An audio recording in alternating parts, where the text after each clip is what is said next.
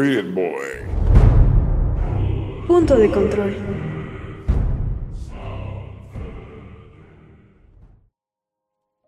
Hola, buenos días, buenas tardes o buenas noches. Esto es Punto de Control, un podcast sobre videojuegos y aunque algunas cosas han cambiado y algo de tiempo ha pasado, yo sigo siendo Gamaluna.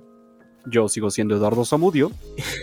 Y vaya que nos echamos un descanso ligeramente largo, ¿no? Pero mi querido amigo, mi muy encaramado amigo, ¿cómo estás? ¿Qué tal tu semana? ¿Qué tal tu vida? ¿Qué tal este descanso? Eh... Plus, descanso plus. ¿Cómo estás? Muy bien, muchas gracias por preguntar. Pues han existido muchos cambios en mi vida, como bien lo estás diciendo. Evidentemente esta semana también ha sido una semana bastante zen. Creo que hemos tenido bajos y altibajos, pero también hemos tenido altos. Estamos en una montaña rusa de emociones constantemente. Qué poético me siento regresando en este momento. Y usted, mi encaramado amigo, ¿cómo se encuentra? ¿Cómo se halla el día de hoy? Bien, también he de decir que muchas cosas han cambiado también para mí. Eh, la, la, semana, la vida es cada vez más ocupada, pero bueno, nos mantenemos todavía aquí eh, fieles a las ganas de crear un poquito y pues a seguir jugando cuando hay tiempo, que es lo que, lo que interesa, ¿no? Lo que importa. Y bueno, el día de hoy estamos aquí para hablar de algunos temas muy específicos, pero bueno, en este descanso que nos hemos dado bastante prolongado, me gustaría preguntarte lo más icónico que has jugado en este año y fracción que no hemos estado grabando podcast.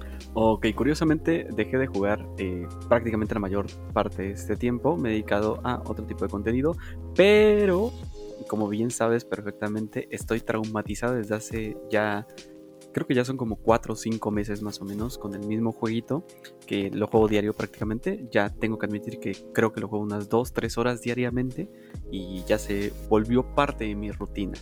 Este, estoy hablando de School Gears, que es un juego por allá del 2018, 2017 si no mal recuerdo, que sale tanto para consolas como para eh, teléfonos celulares, que ojo, aquí yo creo que el de teléfonos celulares se lleva muy de calle el de consola, que si bien el de consola es un gran, gran juego, pues es un juego de peleas para empezar, eh, pero es un gran juego. El, el, de móviles creo que no le piden nada e incluso le gana en muchas cosas. Y estamos hablando de un juego que está muy bien optimizado, que se ve muy bien y que eh, o sea, es que yo sigo sin entender cómo es que en una descarga inicial de 480 megas más actualizaciones puedes tener algo tan completo, tan variado y tan grande como es Skullgears eh, Mobile en este caso. Eh, le he dedicado mucho tiempo, de verdad, mucho tiempo. Incluso ya llegué a meterle dinero real al jueguito para comprar monedas del jueguito. No tanto como por tener las monedas, porque en realidad no las necesitas, no es para nada un free to, este, un pay to win pero sí como para apoyar un poquito a los desarrolladores del, juego que se nota que lo hicieron con mucho cariño. Y en verdad, si alguien tiene la oportunidad de descargarlo, se lo recomiendo totalmente. Dedíquele un par de horas, no 15 minutos, porque en 15 minutos no logras entender todo lo que tiene este juego para ofrecerte. Dedícale un par de horas y en el por de los casos, pues lo desinstalas y listo. ¿Y usted, licenciado, qué ha, ha jugado? ¿De qué se ha degustado sus papilas eh, jugabilísticas? Estos meses, estos años, este tiempo que llevamos ya ausentes de la plataforma. Eh, mira, es curioso porque yo creí que el nuevo trabajo y las nuevas obligaciones de la vida me habían tenido bastante ocupado respecto a el jugar, pero he jugado bastantes cosas. Estaba viendo un poco mi, mi, biblioteca, o sea, el librero que tengo aquí al ladito, que ustedes no ven porque estamos en audio, pero que está aquí al lado, créanme. Y un poco mi biblioteca digital. Y he jugado Nier Automata, Doom Eternal. Eh, ¿Qué más he jugado? Acabé Control, jugué Stray, el juego del gatito que se volvió muy famoso durante su estreno. También un poco de Uncharted 4, de Spider-Man Miles Morales, un poquito como que de todo en general. Pero bueno, los viejos vicios siempre están ahí. Pokémon Unite, que es Pokélol. Fortnite. Y bueno, ahora se adhiere Overwatch 2, que es un jueguito de reciente lanzamiento que la verdad me tienen viciado. Ya le metí dinero real también. Compré el pase de batalla. Tengo unas skins bonitas, pero bueno, ahí vamos avanzando. Aunque eh, la compra más importante que he tenido recientemente y uno de los temas que dieron pie de. Eh, dieron pie a este capítulo, que es la piedra angular de este regreso, es que la semana pasada hice la gran compra de God of War Ragnarok en su versión digital Eh, en ese momento se sigue descargando. Muy lento porque internet de pueblo, pero se sigue descargando. Y bueno, eso me hizo eh, saltar una duda, ¿no? ¿Qué necesita una franquicia para poder actualizarse? Porque God of War es un juego que viene de mucho atrás para PlayStation. Ya me hablarás más tú, que eres el experto en cuanto al pasado de PlayStation 3. Si me equivoco, me corriges en unos minutos. Pero bueno, hay mucho que contar, hay mucho que ver, mucho que analizar y sobre todo el hecho de que cambió estrepitosamente para 2018. Este como que reinicio ligero, que es el que tuve la oportunidad de probar, es increíble, más narrativo, una cámara diferente, un modo de acción diferente, gameplay diferente, un enfoque muy distinto también. Y bueno, ahora viene con la secuela que pretende terminar este nuevo acercamiento a la cultura nórdica y al fantasma de Esparta, pero bueno, empecemos por el principio. Amigo, cuéntanos un poco de God of War como, como nacimiento, como franquicia inicial de, en las primeras consolas de PlayStation, porque yo no he tenido la dicha de jugarlas, pero tú sí, y me parece que sabes bastante del tema, entonces, date. Ok. Eh, God of War 1 sale de hecho para PlayStation 2. No fue uno de los, eh, obviamente no fue uno de los juegos de lanzamiento, pero sí recuerdo que salió en una etapa relativamente temprana de la, de la consola y fue un parteaguas medianamente bueno con tal de que en los siguientes años, de que me refiero a que creo que el primero salió en un año, imagínate que al siguiente año salió el segundo y al siguiente año salió el tercero, o sea, fue una cuestión, una cascada que se vino uno tras otro. En cuanto el tiempo que existió entre el primer God of War eh, numérico, por así decirlo, y el segundo numérico, sí hubo un poquito más de tiempo, un poquito más de desarrollo y se notó totalmente en algunas mecánicas del juego, en algunas cosas, en la historia, en la grandeza del juego, por decirlo de una manera. Y cuando sale eh, el, el, tercero numérico, ya es para PlayStation 3. Sin embargo, si tú pones todos estos juegos, incluso me atrevería a poner a Ascension en la misma categoría que... A ver, son seis juegos, poco no es. Eh, básicamente son el mismo juego con la misma mecánica, eh, los mismos personajes, eh, la misma historia. O sea, es básicamente el mismo juego contado una y otra y otra vez. Que ojo, no estoy diciendo que esté, no es, que esté mal. God of War es uno de esos juegos que tú, bueno, al menos los primeros seis, que insisto, se, se dice básico, pero son seis, no manches, son bastantes. Los primeros seis eran básicamente un juego que tú llegabas a tu casa de cansado del trabajo, de la escuela, de lo que sea, y querías sentarte a jugar algo sin que tuvieses que estar pensando, sin que tuvieses que estar resolviendo mecánicas eh, complicadas. Sí tenía algunos puzzles, sí tenía algunos good time events, tenía algunas cosas que te hacían pues pensar un poquito más que simplemente machacar botones, pero tampoco eran cosas para nada complicadas. Básicamente era un juego totalmente lineal que te iba guiando, eh, haz esto, no puedes hacerlo porque necesitas tal objeto, ve por tal objeto, regresa, hazlo ahora es esto, ahora es esto, ahora es esto. Y te la pasabas machacando botones. Eh, God of War es una de esas franquicias que se encarga de destruir controles de, pues de PlayStation. Entonces, sobre todo el, botón círculo. Yo recuerdo perfectamente que tuvo un control que ya el círculo ya no le funcionaba tan bien precisamente porque fue el que se echó jugar todos los seis juegos cuando ya tenía la PlayStation 3 que es una franquicia tan importante que en su momento cuando sacaron la, creo que fue la PlayStation 3 Super Slim, que era la deslizable, eh, la versión blanca, pues la sacaron con una edición coleccionable de caja metálica donde venían los seis juegos, eran cuatro, eh, cuatro discos con los seis juegos. Ahora, pasando a puntos buenos que podemos recargar de todos estos juegos, eh, el primero, y creo que es el más importante y lo que hizo que la mecánica básica del juego, bueno, las mecánicas básicas del juego se mantuvieran iguales y por lo cual le permitimos tanto, fue que tú jugabas este juego y te daba la sensación de ser totalmente invencible. O sea, Kratos es un es una fuerza imparable de la naturaleza y tú te sentías así, o sea, tú te ponías en la piel del personaje y tenías la mera intención de que podías ganarle absolutamente a quien fuera, porque vamos, a ver, durante todos esos juegos te enfrentas, te enfrentas a un Kraken, te enfrentas al mismo Cronos, matas a todos los benditos dioses y no los matas así de manera sencilla, no, o sea, el juego se encarga de hacer que de verdad los mates como tal, como se debe matar un dios, ¿no? Entonces, no sé, es esa sensación que te da como de que puedes con todo.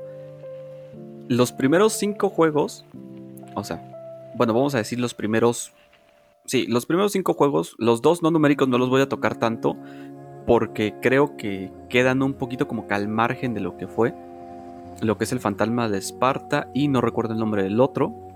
Los tres numéricos fueron muy buenos y creo que son totalmente del, ahora sí que eh, vamos del peor al, al, al mejor. El primero estuvo bien, fue el primer acercamiento a la franquicia, el segundo perfeccionó muchas cosas y el tercero aventó todo por la ventana y dijo, madre mía, vamos a ponerle todo el presupuesto que tenemos para el año en este pinche jueguito. Y lo hicieron muy bien.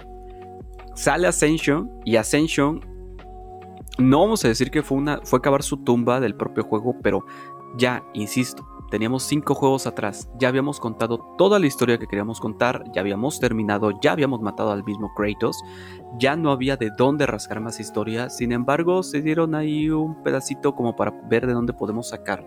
Creo que Ascension lo que lo salvó mucho fue el multijugador, porque como modo campaña no te daba tanto esa sensación de, todo de tener el poder de Kratos. En cuanto a variedad de armas, el 3 se lo llevaba de calle. Eh, magia, poderes, todo ese tipo de cosas que caracteriza, eh, bueno, que caracteriza, eh, perdón, se me lengua la traba, que caracteriza la franquicia, pues quedaba muy corta en este juego y no voy a decir que fue una, pues es un mal juego, pero sí fue una decepción total comparado a lo que teníamos. Entonces, cuando llegamos a ese punto en el PlayStation 3, donde sale Ascension, uno de los últimos juegos que ya sale para la consola, fue, no, no es cierto, no es cierto, no es cierto, estoy hablando de estupideces. Salió como tres años antes de que se anunciara la PlayStation 4. Más o menos creo que sí. Pero el punto es de que ya. Yo creí perfectamente que después de Ascension ya no iba a haber nada. Durante mucho tiempo el multijugador se estuvo manteniendo activo.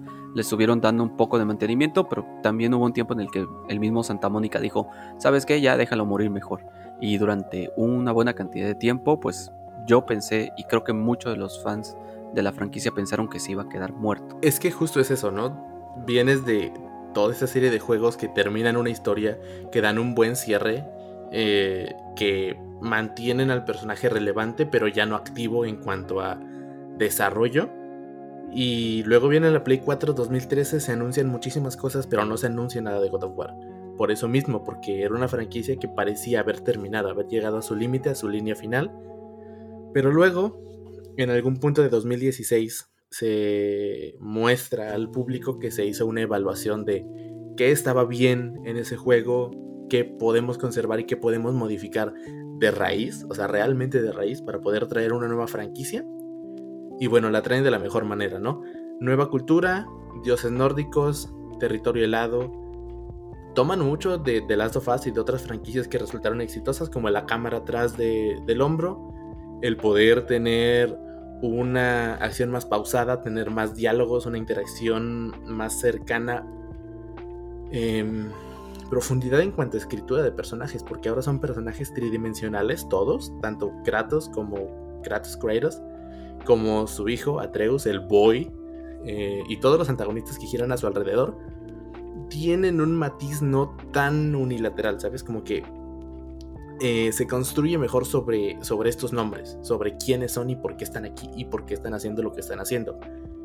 Y aún así, creo que se mantienen algunas eh, cosas que tú mencionaste bastante al inicio, que era pues la esencia violenta, eh, muy bien construida de gameplay, de combate y que se sigue sintiendo brutal. A pesar de que ahora iniciamos con una hacha en vez de las espadas del caos y todas las demás este, los demás aditamentos que se utilizaban en los juegos anteriores, tenemos todavía esa brutalidad que es más pausada y más estratégica, se podría decirlo, porque más allá de los combos es saber utilizar cierto ataque en el momento exacto o saber esquivar eh, o saber cubrir, bloquear, porque ahora tenemos también un escudo.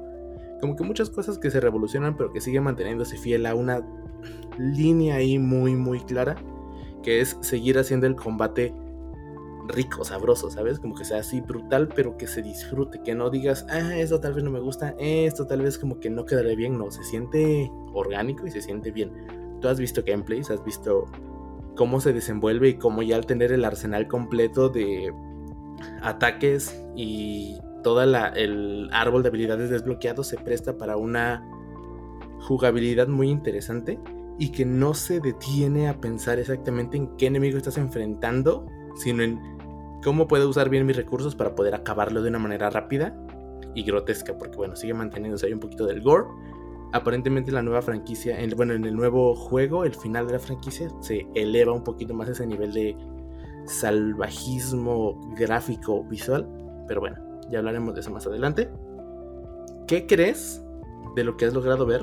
¿Qué es lo que se mantiene más, más fresco en la franquicia? O sea, cómo este cambio, a pesar de que fue completamente radical, mantiene esa esencia. Porque bueno, te digo, yo creo que es el combate, que es esta, esta ricura de seguir jugando muy bonito y muy bien con todas las armas y aditamentos. Pero bueno, ¿qué otra cosa crees tú que se mantiene dentro de esa línea de esto es God of War y va a seguir siendo God of War a pesar de que estamos cambiando de casi paradigma y todo lo que viene alrededor? Ok, creo que te voy a poner tres, tres puntos que creo que pueden servir como término generalizado para lo que pueda hacer cualquier franquicia al momento de, no digamos revivir, pero sí refrescar un, este, una franquicia que ya dabas por sentada, que había terminado y que quieres volver a traer a la vida básicamente. Son tres ejemplos que creo que son muy buenos y que cualquier otro juego o cualquier otra compañía que decida hacerlos le va a salir muy bien. Eh, algo que teníamos, que echamos, bueno, mejor dicho, algo que se sintió muy raro en el Ascension fue la jugabilidad, porque teníamos juegos con muy buena jugabilidad en ese momento, con una lo de la cámara, o sea, la cámara de verdad en los primeros seis juegos era como, era medio tortuosa a veces, que entiendo perfectamente. No querían tener que obligarte a que estuvieras moviendo la cámara, porque el tipo de acción, pues no lo permitía en ese momento tampoco tan, tan, este, de una manera tan, tan buena por los escenarios y por cómo estaban construidas algunas cosas, pues no era como que la libertad que tuvieras en la cámara, más allá de ser algo bueno, iba a ser algo estorboso vámonos para el 2018. Hombre, tienes una forma en la cual acomodas la cámara para que la jugabilidad se vuelva mucho mejor. Y como tú mencionas, sigue manteniendo toda esta parte eh, violenta, este tipo de, de que precisamente, a ver, todos los juegos de God of War, no importa qué armas tengas, de todos modos puedes terminar el juego. O sea, creo que puedes terminarte el juego en todos los casos con las armas básicas que te dan, salvo momentos muy específicos en los cuales tienes que usar algo que también te obligan a tenerlo. Pero puedes simplemente dedicarte a mejorar tu arma principal, la que te dan al principio y listo, tan tan, vas a estar perfectamente feliz. Porque al fin y al cabo no impacta tanto en tu forma de juego, porque al fin y al cabo sigue siendo un poco un machacador de botones. Pero te da como que esa libertad de que puedas sentir un combate diferente al anterior cambiando de armas, cambiando las habilidades que ocupas, cambiando la combinación de botones que ocupas. Eso creo que se mantiene perfectamente en los dos. Segundo punto, la bronca de la nostalgia. Siempre hay una bronca ahí con qué tanto recuperas de un juego original o de un juego que está tratando de vender por nostalgia o que puedes creer que va a vender por nostalgia. Creo que God of War del 2018 hizo algo muy bien. Se encargó de no vender por nostalgia. Creo que como primer juego pudo haber funcionado perfecto. O sea, si nos hubiéramos olvidado de que existen seis anteriores, hubiera funcionado a la perfección. Y tiene estos guiños a los juegos anteriores que como fans de la franquicia se agradecen, pero que no están ahí todo el tiempo presente y que no hacen al juego. Eso es algo muy bueno que creo que de hecho, pues directamente no es como que lo mantenga de los otros juegos, pero recuperar algunas cosas las espadas del caos cuando regresan es un momento épico, te sientes bien, te lo agradeces, dices muchas gracias Santa Mónica, gracias por regalarme esto. Pero no tienes esa misma sensación todo el bendito tiempo, entonces muy bien por ese juego. Y déjame, dame 30 segundos en lo que recuerdo cuál es el tercero. Ah, y ahora, el último punto, sí quiero decir que creo que es algo que no se mantiene para nada. O sea, creo que es una de las tantas cosas que cambian dentro del juego y que creo que se agradece bastante y que de hecho responde totalmente a la evolución natural que hemos tenido en los videojuegos. En algún momento platicamos acerca de cómo pasamos de una bolita de color amarilla que se comía, que se comía fantasmitas en un laberinto a juegos tan complejos que inspiran películas, series como los tenemos hoy en día. Y es precisamente lo que mencionaba sobre eh, pues la amplitud. La. Ay, ¿cómo decirlo? La, la, la, dimensión que no vemos de los personajes. Kratos no necesitaba tener una personalidad siquiera en los primeros seis juegos. Él era una masa de venganza, de ira. Pero cuando se terminó esa ira, cuando se terminó esa venganza, ¿qué ocurre después? El tener algo más de los personajes que simplemente una motivación simple, sencilla y llana, porque también la motivación de todos los enemigos en el primer juego era, pues maten a Kratos. ¿Por qué? Pues no sé, simplemente háganle la vida imposible y listo. O sea, tampoco es como que Zeus hubiera tenido mucho, mucho, este, mucha inteligencia como para decidir por qué quería molarle la vida al pobre compañero. Y Kratos obviamente tampoco tenía para nada de motivaciones complejas. Era mató a mi familia. No es cierto, me engañó para matar a mi familia, entonces pues, lo voy a matar. Y listo, fin de la historia. Y el hecho de tener ya un trasfondo contrasta perfectamente y actualiza bastante el juego a los estándares que tenemos hoy en día. Porque creo que perfectamente God of War del 2018 sigue siendo tan vigente como el día de su estreno, el día de hoy. Y es que es, un, es una historia de personajes. Bueno, es un videojuego de personajes. Se, desarrolla completamente sobre estos dos eh, protagonistas, sobre Kratos y Atreus. Y da pa'lante lo suficientemente bien como para ser memorable en ese nivel y en todos los demás.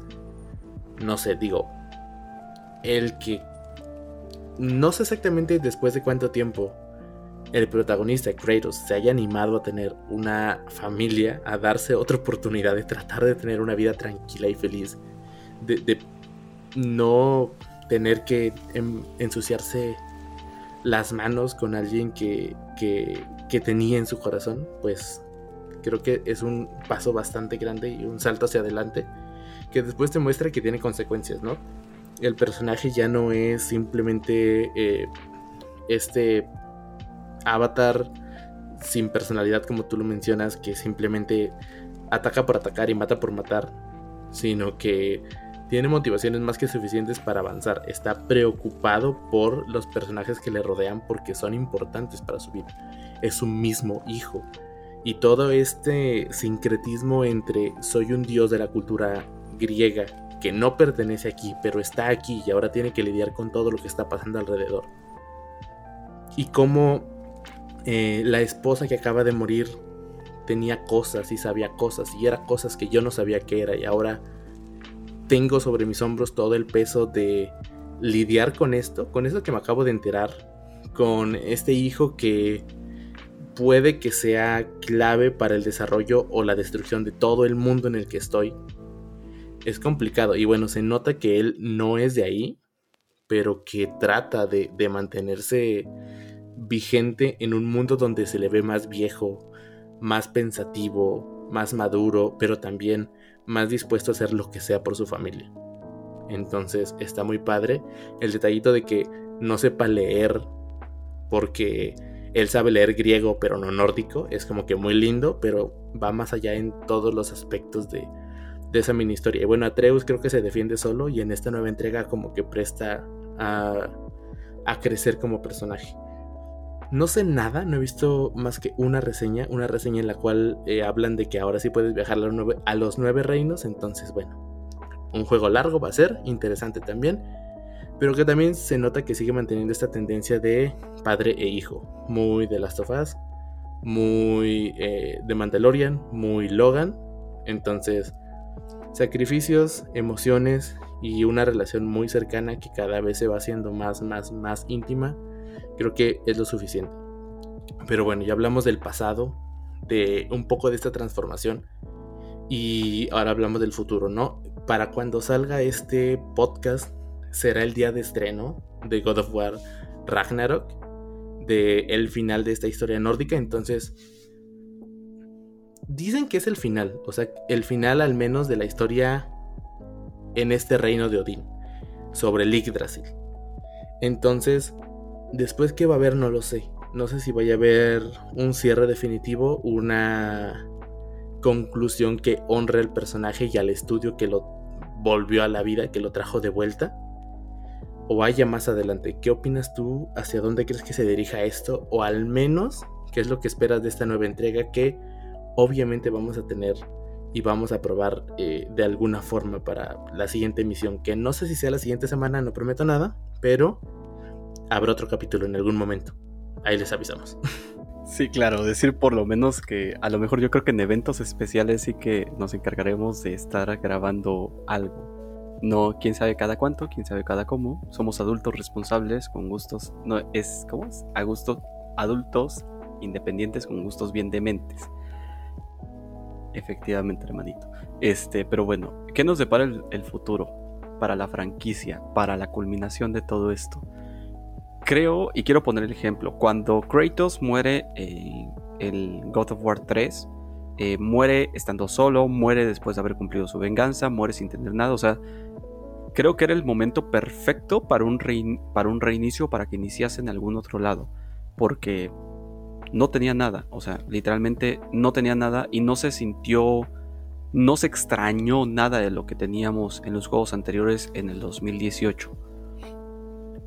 Dudo, a ver, obviamente no lo van a poder hacer en esto porque ya estamos hablando, un ya dijimos que es un personaje mucho más tridimensional, ya tiene algo que perder, ya tiene algo que si lo pierdes, pues te va a costar asimilarlo para la siguiente entrega. Entonces, no sé cómo podría puede que sea el final. No me atrevería a decir que tal vez sea lo último que podemos ver de Kratos. Quizás por allá puedan sacar algo más. Pero no sé, o sea, no creo que... Yo creo que termina la historia acá y ya sería, la neta, y perdón la expresión, eh, eh, Gami del futuro a lo mejor lo tiene que censurar, pero ya sería mucho la mamada que, que de resucitar en, en una tercera mitología. Creo yo, no sé. a lo mejor un what if por ahí, pero no, ya, sería mucho, ya sería mucho, ya, ya es como de, a ver, te lo acepto una vez, pero ya una segunda vez ya, no manches, ya, este compadre va a ir por Jesucristo después de todo esto. Estoy teniendo flashbacks de, de Last of Us parte 2 que hablamos en, en su momento. Eh, y esto ya es spoiler, pero no es spoiler porque ya tiene mucho tiempo que salió ese juego, entonces voy a decirlo sin problemas. Cuando muere Joel, todo el mundo estaba molesto, entonces no creo que repitan lo mismo. Es un estudio diferente y aunque sigue siendo de PlayStation, eh, el rumbo parece que va en otra dirección. Tampoco creo que vayan a matar a, a Kratos para dejar el manto completamente en Atreus porque él no es lo suficientemente icónico y lo suficientemente importante como Ellie, por ejemplo, para mantener una franquicia por, una franquicia por sí mismo. Entonces, si este es el final, va a ser fuerte, emotivo y definitivo. Y si no es el final, mm, no creo que tenga el mismo impacto. O sea, si mandas a Kratos a otra cultura, no va, no va a tener el mismo golpe eh, de buena suerte y si mandas a Atreus como el sucesor van a bajar las ventas porque todavía no nos encariñamos lo suficiente con él a menos que este juego haga algo titánicamente imposible que es convencernos de que Atreus es lo suficientemente bueno para llevar el manto para ser el sucesor digno. Eh, si lo logran seguramente veremos algo más pero si no pues yo creo que aquí va a quedar. Y si continúa Tal vez tengamos un God of War con Kratos que sea un simulador de granja. Vamos a ver allá a, a Kratos ahí poniendo sus gallinitas en un corral y teniendo ahí sus zanahorias y sus lechugas y sus rábanos y eso va a ser todo el juego, ¿no? Es como administración de este espacio que hice mío y que nadie va a venir a molestarme porque si viene lo mato. Entonces, a ver qué pinta el futuro, yo creo que aquí quedamos y a ver para dónde va Santa Mónica. Yo siento que apuntan a una nueva IP, a un juego con una historia completamente original. Porque ya tuvimos muchos años con esta franquicia y obviamente yo creo que ellos también se aburren y tienen ganas de hacer algo más. Entonces, a ver qué tal, a ver qué pinta. Un Animal Crossing edición God of War, con skins y toda la cosa. También, en vez de nueces o, no me acuerdo qué piden en, en Animal Crossing, van a ser este cabezas de enemigos pero bueno. Em, creo que está bien que tengamos un podcast de 30 minutos para regresar. Creo que hablamos lo suficiente de la franquicia y de lo que esperamos y de lo que se mantiene y de lo que se va. Como para poder dejar sobre el este. sobre la mesa el que nos parece esta franquicia. Y bueno, si quieren ver más de la nueva entrega, voy a estar en Twitch, en Gamma 123 ahí probando el juego, viendo la historia y obviamente emocionándome como un loco eh, con lo que esté pasando. Entonces, eh, amigo, ¿algún mensaje final que quieras dejar? ¿Alguna enseñanza? ¿Alguna lección que aprendiste de este espartano que aparentemente ha tenido una de las vidas más dolorosas y crueles y cruentas y poco agraciadas en la historia? Pues yo creo que dos enseñanzas que maravillosas que nos ha dejado el compañero, eh, el hermano Kratos. Es la primera que pues aún ahí tengo aliados en el Olimpo y la segunda que pues son dos tazas de agua por una de arroz. Y recuerden, el arroz no lleva suavitel. Aunque el meme de Facebook lo diga, no lleva suavitel. Eh, que creo que, que creo que dejó como enseñanza esta franquicia. No hagan tratos con ningún dios. O sea, si ustedes van a ofrecer algo con algún dios de alguna mitología que sea politeísta, no lo hagan, créanme, es una pésima idea. Eh, ya lo vimos con Kratos más de una vez y ya lo vimos con muchas otras historias a lo largo de la historia de la mitología eh, universal. Entonces, absténganse. Eh, si tienen que hacerlo ustedes mismos, pues den su mejor esfuerzo. Y así no van a tener que verse inmiscuidos en asuntos eh, de deidades en más de una cultura en una sola vida. Entonces, ustedes tranquis. Mi querido amigo, nos vemos en algún otro momento. Yo creo que eh, en algún punto del futuro o del pasado, si entendemos cómo funciona el tiempo como dimensión física en algún momento de la historia. Pero bueno, mientras, nos vemos en el futuro. Cuídate mucho. Muchas gracias, Gami. Como quien diría, nos vemos en este, eh, en algún momento, en, el espacio-tiempo, como dijera el Mariana, entre este punto y la extinción de la humanidad, básicamente. Si alguien les pregunta, regresamos en un ratito, o ahorita, o en 15 minutos. Y si ya pasaron 15 minutos, vuelvan a escuchar el podcast para que sean otros 15 minutos, y así infinitamente. Cuando volvemos, les avisamos. Mientras, pásenla bien. Yo fui Gamaluna. Yo fui Eduardo Zamudio. Y esto fue Punto de Control, de vuelta una vez más. Hasta luego. Este podcast es ajeno a cualquier partido político que haya prohibido su uso para fines distintos en los establecidos en el programa.